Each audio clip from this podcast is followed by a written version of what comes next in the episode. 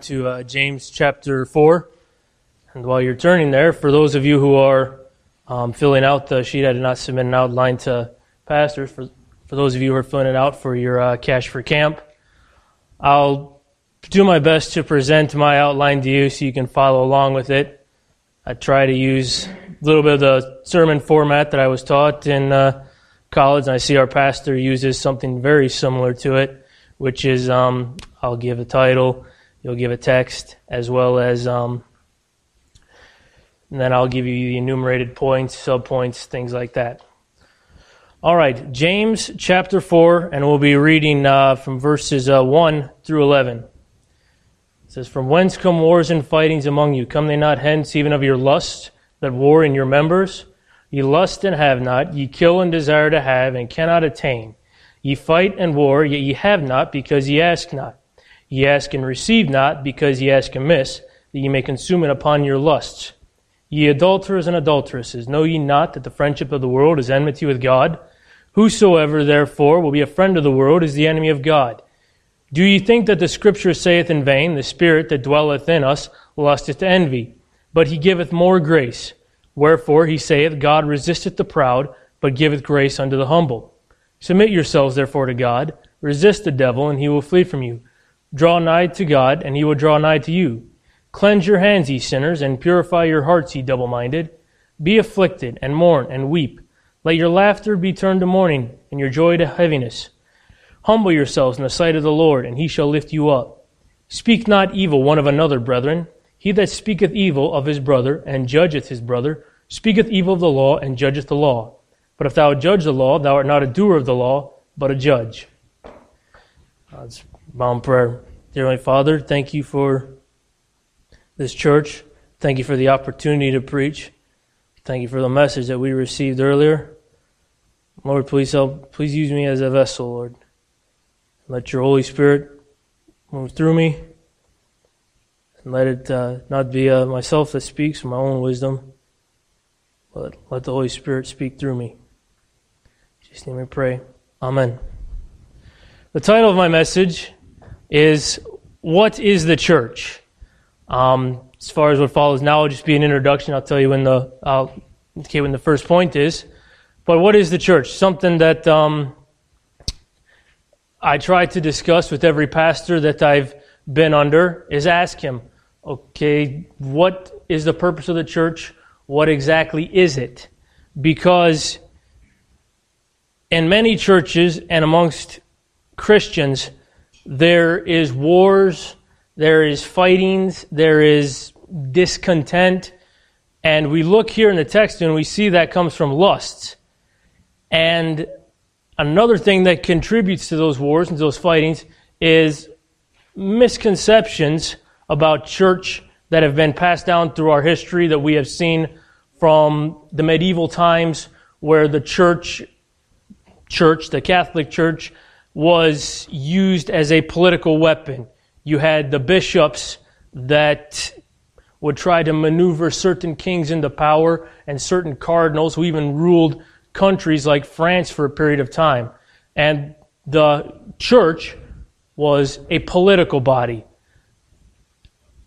In our own country here, we see it used as a social club or a hobby and a gentleman was once asked, Sir, why do you go to church on Sunday? Well, I have nothing better to do. That, that's a pretty deep indictment of how that man views church. Church is not a hobby, it's not a social club. Another thing that we saw church being used as during Prohibition, during the Civil Rights Movement, was as just an entity to do good, an entity to right social wrongs. And alcoholism is a social, is something that can, is a, a personal lack of discipline and an addiction that can have great social consequence. However, the church was not commissioned to push a political agenda to try to wipe out alcoholism the racism that I hear about, which our country suffered under in the 50s, 60s, and so on, It was a blight upon our society. However, the church was not put in place only to rectify wrongs like that. If you look in the dictionary, di- the dictionary, even um, even Webster's uh, 1828 dictionary, which we look to for many of the references, I use that as my main reference when looking at biblical passages.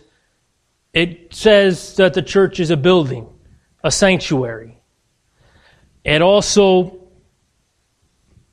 can be used in certain um, certain communities as a status symbol. Like, oh, you're the we, I, I saw it in the old westerns. The pastor should be should be a man of of no ill repute. However, people should not, and our pastor spoke of this this morning in his message when he talked about don't dis, don't uh, confuse the want to the call to serve God with the desire to be famous among men. So that is another thing that must be avoided. And in our definition of a church, we define it as a called out assembly of saved, regenerate, baptized believers. Now, that is a very good definition, but looking at the definition of the word church does not necessarily tell how this assembly gathered here under this building right now is to view itself. So we must look instead to the Bible in order to see how the church is portrayed. And I found in my study four main ways that the church is portrayed, what examples that are used of the church. The first example is the church is uh, portrayed as a bride. If you look in 2 Corinthians 11, verse 2, um, it says, Therefore I am jealous over you with godly jealousy, for I have espoused you to one husband, that, ye may, that I may present you as a chaste virgin to Christ. Now, as far as um, how the church pertains to a bride, I am not yet comfortable discussing that. The ladies, you just had your bridal shower over there the other day, and uh, an observation I made as I drove past very quickly um, was that I think Northwest Wisconsin is the only place where I've seen a bridal shower, and there are more pickup trucks there than minivans or small cars. And it was really embarrassing because I saw at least two trucks that were bigger than mine. So I talked to Brenda. We are going to have to rectify that situation. A fund has been set up, and that will not happen. it, will, it most likely will, because it'll, it'll be a long time before I can afford a truck like that. But the church is portrayed as a bride, and that is a very good portrayal because the bride is in waiting, and we are waiting to be called home to be with our with our groom in heaven. Another way the church is portrayed is it is portrayed as a race, or the Christian life is portrayed as a race, I should say.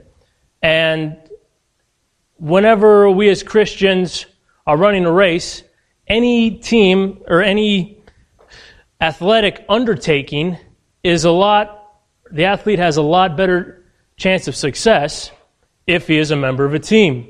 Even in an individual sport that, uh, such as track and field or wrestling, which both of those cases are used by Paul as far as running a race, or re- we wrestle not against flesh and blood, but of uh, I'm going to mess up that verse, so I won't continue further, but of principalities and powers in high places.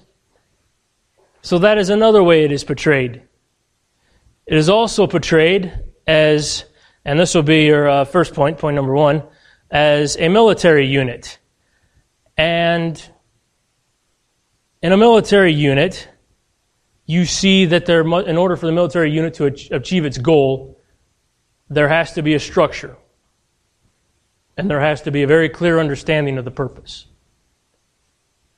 In a military unit, um, particularly a what an American military is called a combat unit, every individual must know something that we call commander's intent. That is the situation that if there is if there's one man left standing, this is what that one man must do. There is, um, let's see that if I can give an adequate example of this. One of the missions that we went out on, the commander's intent we were given was to scour an enemy area or a, uh, a certain area and detect any enemy activity across the border. We were right along the Iraq Syrian border. So that means once we knew that commander's intent, we'd obviously break it down. The commander would say, okay, we're going to send so many vehicles out here. So and so squad is going to, they're going to actually have mine rollers going up and down the border there. So and so squad, he's going to be up on top of a hill providing overwatch and another squad, they're going to be in re- reinforcement. But if something had happened to that squad that was patrolling the border there, okay, well, the mission hasn't been accomplished yet, so you take care of whatever happened. And, okay, someone else step up and check that area, make sure there's no, until that whole border is thoroughly uh, checked. That is commander's intent. We have that here in the Bible when we are given the Great Commission. That is, if there is one Christian left on this earth, his command is to go into all the world, uh, preaching, baptizing them in the name of the Father, doing whatsoever I have commanded you. That is what we have been uh, given. Now, as far as moving on to uh, point two now, and the one I really want to spend a lot of time focusing on, is the church is portrayed as a family. And if you look again in James 4, you'll see in chapter 11, you'll see the references. You can find it as a family. It says, Speak not evil one of another, brethren. He that speaketh evil of his brother and judgeth his brother speaketh evil of the law and judgeth the law. But if thou judge the law, thou art not a doer of the law, but a judge. In that chapter, you see Christians, how we're supposed to speak to one another and about one another. We're not supposed to speak evil. You're supposed to speak amongst ourselves and to other people who are not a part of the church about another church member as, as if they are our brother. And also, if you would turn in your Bibles to 1 Timothy 5, and we'll be looking at verse 1 and 2 there. It says, Rebuke not an elder, but entreat him as a father, and the younger men as brethren, the elder women as mothers, the younger as sisters with all purity. In that verse, you see that in a family, you have many different age groups. You have the elder men in the church. Um, won't name names. I think you all know who you are. Would be tend to be the ones with either um, gray hair or no hair. Leaving it. the younger men. so us, particularly myself, being a what would be considered a younger man, we are supposed to treat those men as fathers and with all the respect that you are to give your father. Now, the younger men as brethren. Now, that gives a lot of leeway there because I remember how I treated my brother. That, not sure we all should take the same liberties. Um, the examples being, well, I'll get to those examples later, but and then also, we're supposed to treat the elder women as mothers. Now, the elder women, those are tend to be the ones, young, uh, us, us younger men, that when you are with your wife or with your girlfriend, they're the ones coming up to you and telling you exactly how you should be treating your wife and exactly where you messed up and what and what little courtesies you forgot. forgot. But so just to help you identify who those are. And the younger uh, as sisters with all purity. And that tells us young men, or tells men, church, how to look at the young ladies in the church, to treat them as your sisters, to defend them, is what I t- took out of that mostly. And also to look after them. But in a family there, we see, we pointed out at least two different age groups there. I'll um, add a little bit of a third one there. If we turn to 1 Corinthians 3, and we'll be looking at verses 1 through 3. So turn with me there, if you will.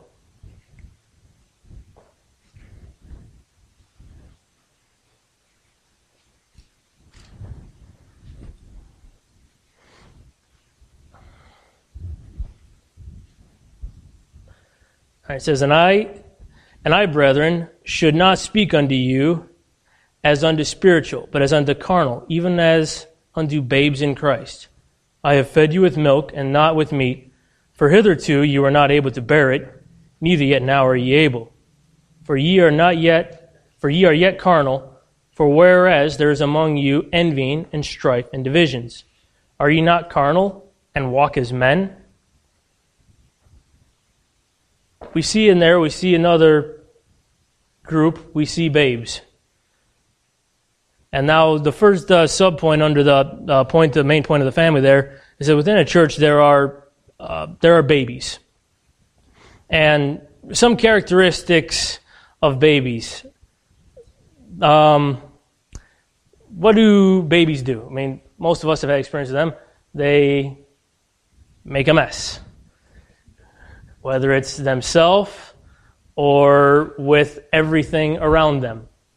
That's what babies do. And also, babies need constant attention and protection. Because I'll use my son here as an example, my little son. Right now, he's learning how to crawl and he wants to touch everything. Well, and we have to tell him no quite a bit. There's some things that he needs protection from. Uh, first example, stairs. He needs protection from those stairs in themselves, like things that that spiritual babies per se would run into. Stairs are something that us older uh, folks we have no problem. Well, most of us we don't have any problem with them they're, they're not necessarily a danger to us. okay, I came out wrong. But they're, they're not as much of a problem for us as they are for little baby. Is that a little better for y'all? Okay. Now, stairs aren't necessarily a bad thing, just like some things that people who are new to Christianity or just got saved, there are some things that they shouldn't, that we kind of need to protect them from at first you don't want to, per se, air out all the dirty laundry that you might have around the baby. Because while it's okay and us who are spiritually stronger can handle it, a baby can't. Another thing, outlets, cords, I'll relate that to technology. There are certain technologies that, much like an outlet, are very powerful, can be used for great things, but to those who don't know how to use them, it's very dangerous. An example, it would not have been wise, and I'm very grateful my parents did not do this, for my parents to give me when I was 12, 13 years old, unfeathered access to um, the internet was just coming out back then, uh, TV. It would have been very unwise for them to give me just, okay, we're going to leave home, watch whatever you want, invite over whoever you want. Now, the internet and TV are not necessarily bad things. They can be things for to get great information and knowledge. Yet, younger children, partic- uh, particularly, need to be protected from that. And because it is something that is very powerful, something that has great power to hurt them. And we as a church family need to kind of help out and kind of protect and look after the new spiritual babies. If you've led someone to Christ, and it is something that's very difficult to do, um, I, I don't believe I've led anybody to the Lord in this area. I remember down in Indiana, young men, or even sometimes gals, lead to Christ. You have to constantly check up on them. And in an appropriate way, of course, but you have to, hey, how are you doing? Do you have any questions about um, what we discussed on either Sunday or Wednesday. They need that protection. They need that attention. It has, you can't um, a Bible professor gave an example of, of um, leading someone to Christ and then never going back to them is like a parent having a baby and never touching it any time after that, just leaving it and abandoning it. So that's what we need to do. Now, the second group of individuals, so sub point two, I guess, in your outline there, there are children. And children, I'll use that kind of as the group they're uh, talking about there in 1 Timothy 5, or the younger men as brethren.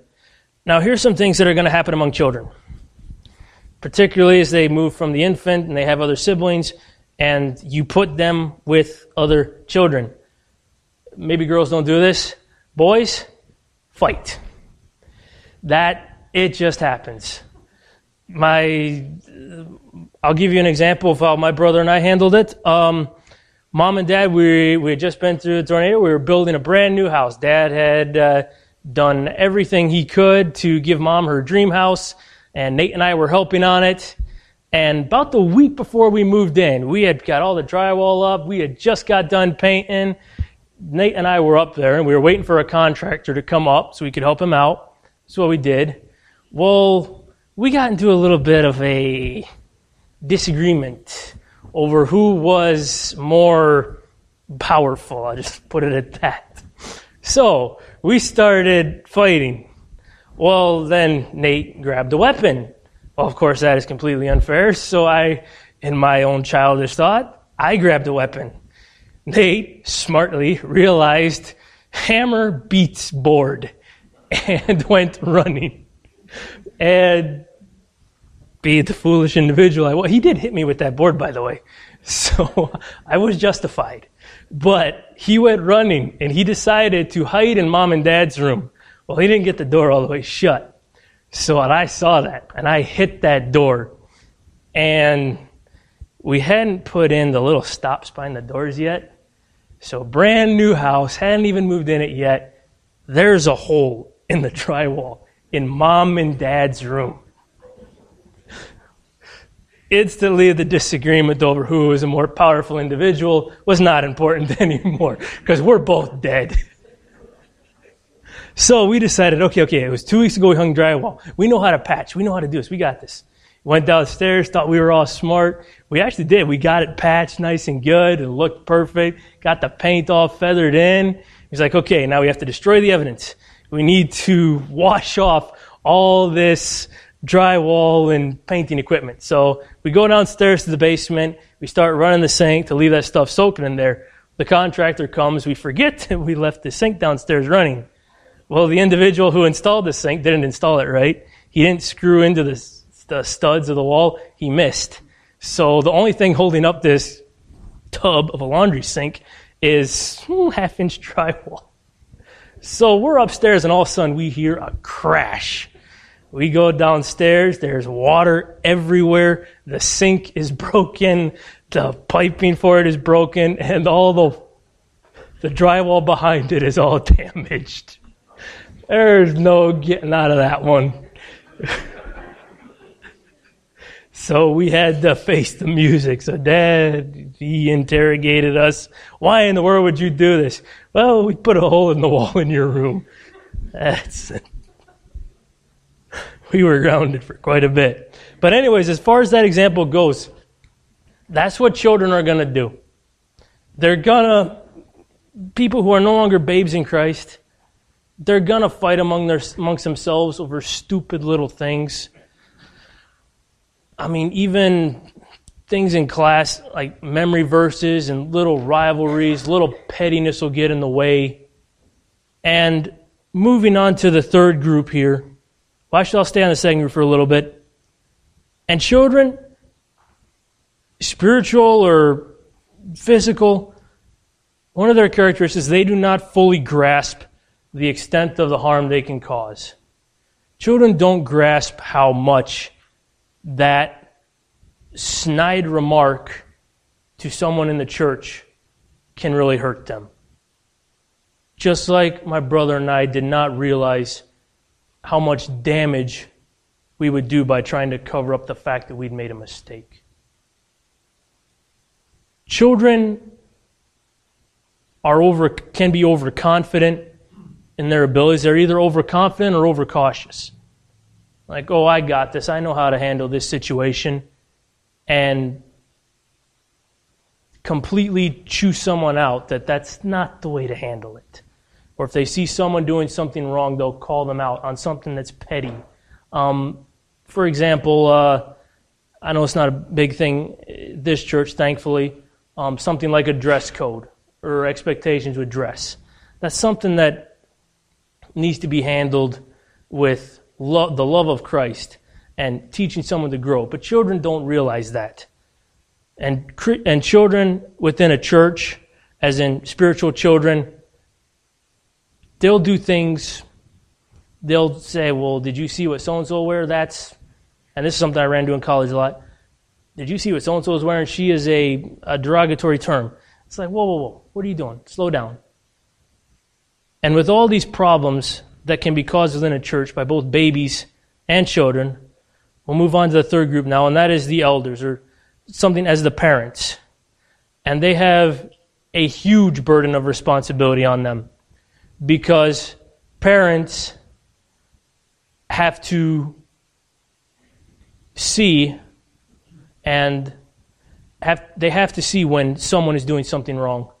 They have to be able to pick up on when someone is making a snide remark and get in the middle of that right away.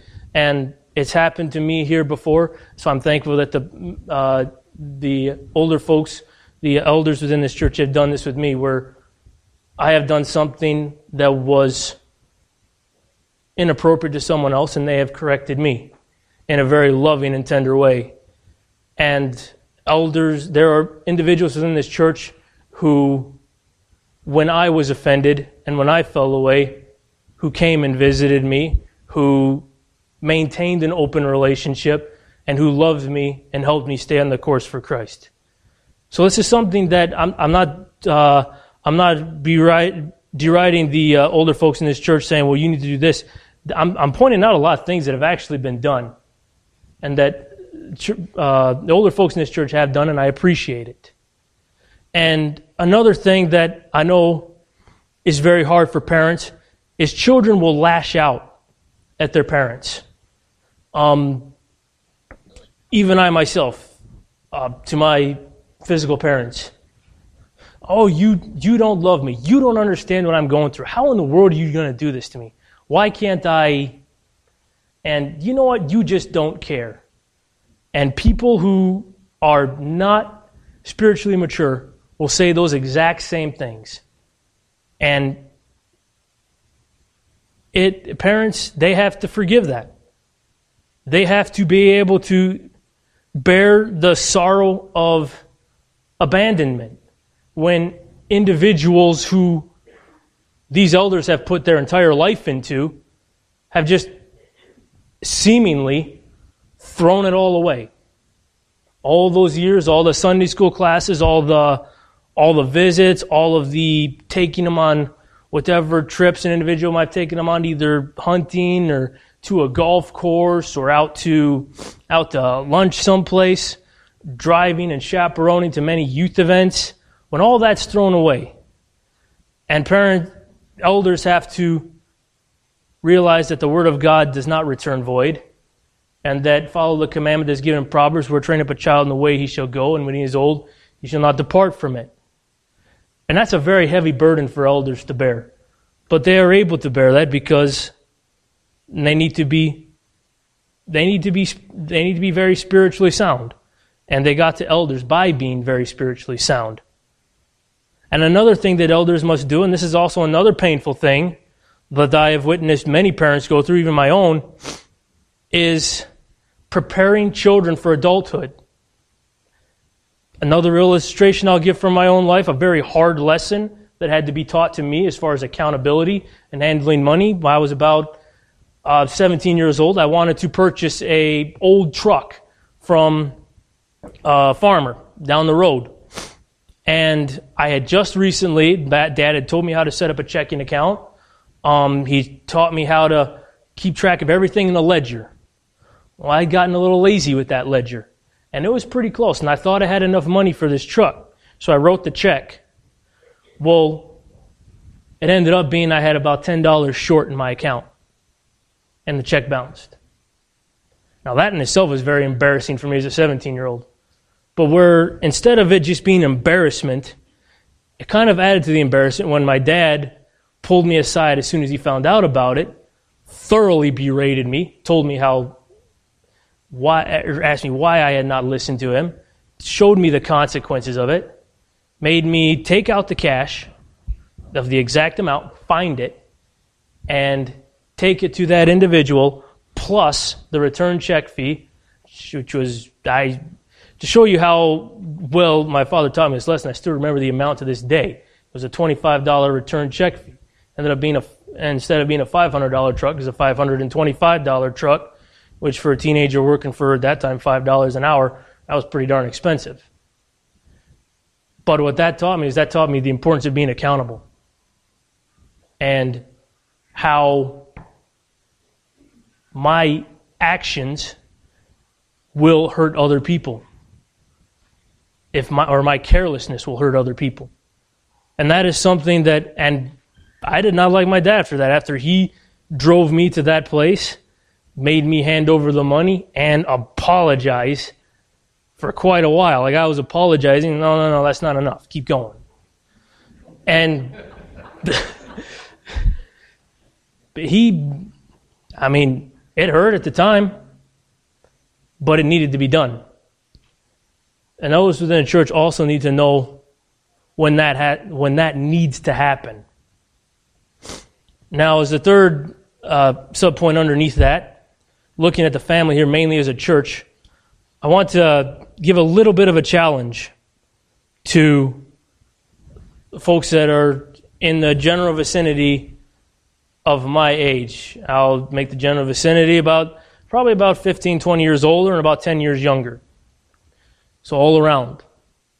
I don't I don't necessarily believe that folks in that age group are would fit the title of elder and uh, I know I don't want to be called an elder yet. I'm not a Jehovah's Witness, so I don't want to be called an elder. So a challenge for us. We got to make it easy for our both our physical parents and our spiritual parents. And when I say that, is talks about in first. Uh, well, let me see if I can find it real quick. First Corinthians, I believe it's uh, thirteen. Turn over there to 1 Corinthians 13 and look in verse 11. It says, When I was a child, I spake as a child, I understood as a child, I thought as a child, but when I became a man, I put away childish things. And also looking back here at uh, uh, Corinthians 3, let me turn back there, I lost my place there.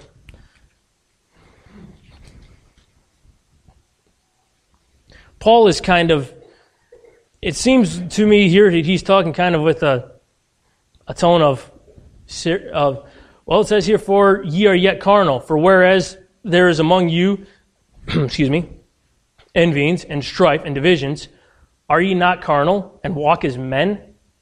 Paul is exhorting these younger individuals who have this envying, who have this strife.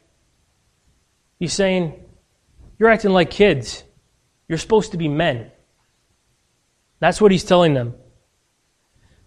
And we, as um, uh, younger folks, we need to start taking that step and start taking those steps and follow the guidance of the elders to put away the childish things, put away the envyings, put, put away the strife, putting away all the carnalness and divisions.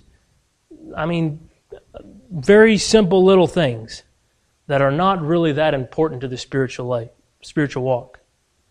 And the last point is take care not to offend your siblings. And the warning for that, look in Proverbs chapter 18 and verse 19.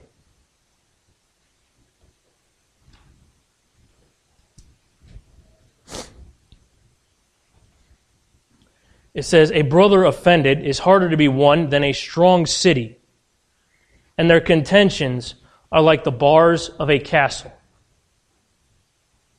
Be very careful not to offend your brothers and sisters in Christ.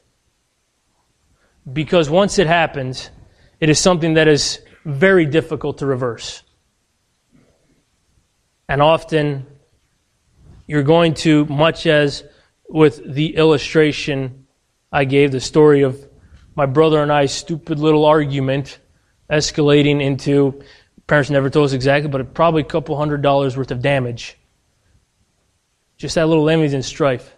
That will cost people, and it will cost people close to you. And if nothing else, to end this out, just think about that.